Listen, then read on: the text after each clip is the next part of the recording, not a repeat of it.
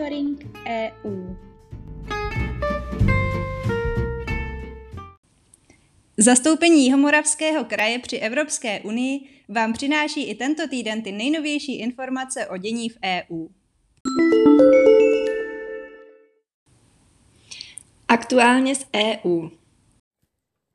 Česká republika už zná priority nadcházejícího předsednictví v Radě Evropské unie. Na včerejší tiskové konferenci je společně představili premiér Petr Fiala a ministr pro evropské záležitosti Mikuláš Bek. Mezi pět hlavních témat patří zvládnutí uprchlické krize a poválečná obnova Ukrajiny, energetická bezpečnost, posílení obraných kapacit a kybernetická bezpečnost. Dále také strategická odolnost evropské ekonomiky a odolnost demokratických institucí. V rámci tiskové konference bylo také odhaleno oficiální logo předsednictví a také moto Evropa jako úkol. Společně s odhalením byl také spuštěn oficiální web předsednictví. Stát jedná s belgickými aerolinkami Brussels Airlines o možném letním posílení letů mezi Prahou a Bruselem. Důvodem je možná hrozba nedostatečných kapacit letů na trase během českého předsednictví v Radě EU. Dopravce zatím přislíbil využití větších letadel na vybraných spojích, od září pak přidá i další lety. V létě však stále hrozí kapacitní problémy. Do belgické metropole v současnosti létají třikrát denně Brussels Airlines a sedmkrát týdně Ryanair. Původně měli letos do Belgie létat také tuzemské ČSA, které však už v dubnu pravidelné spojení zrušili. Hlavní priority pro rok 2022 spatřují Evropané v obraně a energetické autonomii. Ukazuje to nově zveřejněný průzkum Eurobarometr, podle kterého evropští občané výrazně podporují společnou bezpečnostní a obranou politiku a očekávají, že EU postupně ukončí svou závislost na ruských zdrojích energie. Průzkum rovněž potvrzuje, že reakce EU na ruskou agresi vůči Ukrajině má širokou podporu. Zprávy z evropských institucí. Evropská komise podnikla právní kroky proti Británii kvůli plánu Londýna pozměnit některé pobrexitová obchodní pravidla pro Severní Irsko. Exekutiva Evropské unie posunula do další fáze řízení, které vede již od Loňska, a zároveň zahájila dvě řízení nová. Británie má dva měsíce na reakci, než se komise obrátí na unijní soud. Zájemná dohoda Unii umožňuje vést řízení s jejím bývalým členem, pokud podle ní porušil právo Evropské unie. Komise na jejím základně podnikla proti Londýnu právní kroky kvůli tomu, že neprovádí nutné zdravotní kontroly zboží vyváženého do EU a neposkytuje potřebná statistická data. Tato dvě řízení mohou trvat několik let. Více než rok zpravidla zabere i následný soud. Jaderná energetika a zemní plyn jako přechodně udržitelné zdroje energie s usnadněným financováním jsou v ohrožení. Dva klíčové výbory Evropského parlamentu, Výbor pro životní prostředí a Výbor pro hospodářství, se včera vyslovili proti delegovanému aktu Evropské komise, který označuje jádro a plyn za přechodně udržitelné zdroje. Zelená nálepka pro tyto dva zdroje byla přitom jednou z priorit České republiky. Ta za zařazení jádra a plynu do taxonomie udržitelných investic dlouho bojovala. Evropská komise nakonec ČR a dalším podobně naladěným státům vyhověla.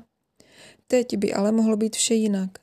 Pokud pozici výborů potvrdí plénum Evropského parlamentu, které bude o věci hlasovat během plenárního zasedání od 4. do 7. července, Evropská komise bude muset akt stáhnout nebo přepracovat. Evropská komise nakoupí asi 110 tisíc dávek vakcíny Invanex proti opičím neštovicím od firmy Bavaria Nordic. Jde o první případ, když jsou peníze z unijního rozpočtu používány přímo na nákup vakcín. Zatímco v případě vakcín proti COVID-19 Evropská komise očkovací látky zhánila a jednotlivé členské státy pak za ně platili sami, peníze na nákup vakcín proti opičím neštovicím půjdou přímo ze společného rozpočtu. Dodávky vakcín zemím, které nejvíce potřebují, začnou koncem června. Očkovací látka bude dostupná pro členské země 27, Norsko a Island. Zprávy z činnosti zastoupení. Pondělí 13. června se zastoupení zúčastnilo ve čtyři konference o spolufinancovaném partnerství. Událost společně pořádali Maďarský národní úřad pro výzkum, vývoj a inovace, Česká styčná kancelář pro vzdělávání a výzkum, Polská kontaktní agentura pro vědu a Slovenská styčná kancelář pro výzkum a vývoj. Konference se zaměřila na přínosy a výzvy účastí ve spolufinancovaných partnerstvích, která jsou založena na úzké spolupráci Evropské komise a finančních agentur a dalších vládních aktérů v členských státech a předružených zemích a která přináší řadu výhod.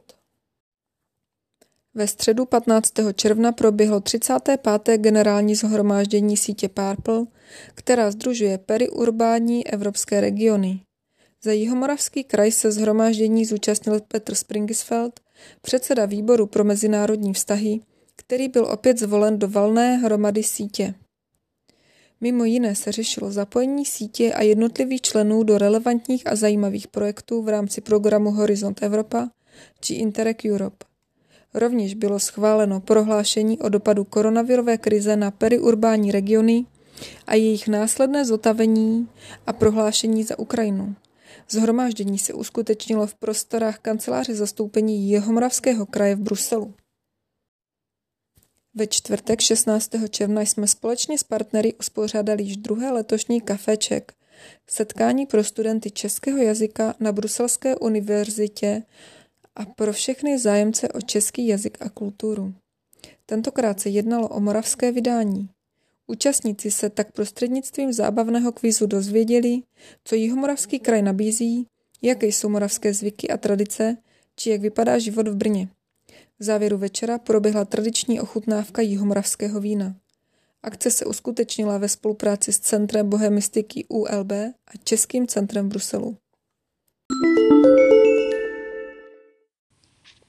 Celý monitoring EU si také můžete přečíst na našich webových stránkách www.kjmk.eu v sekci aktuality.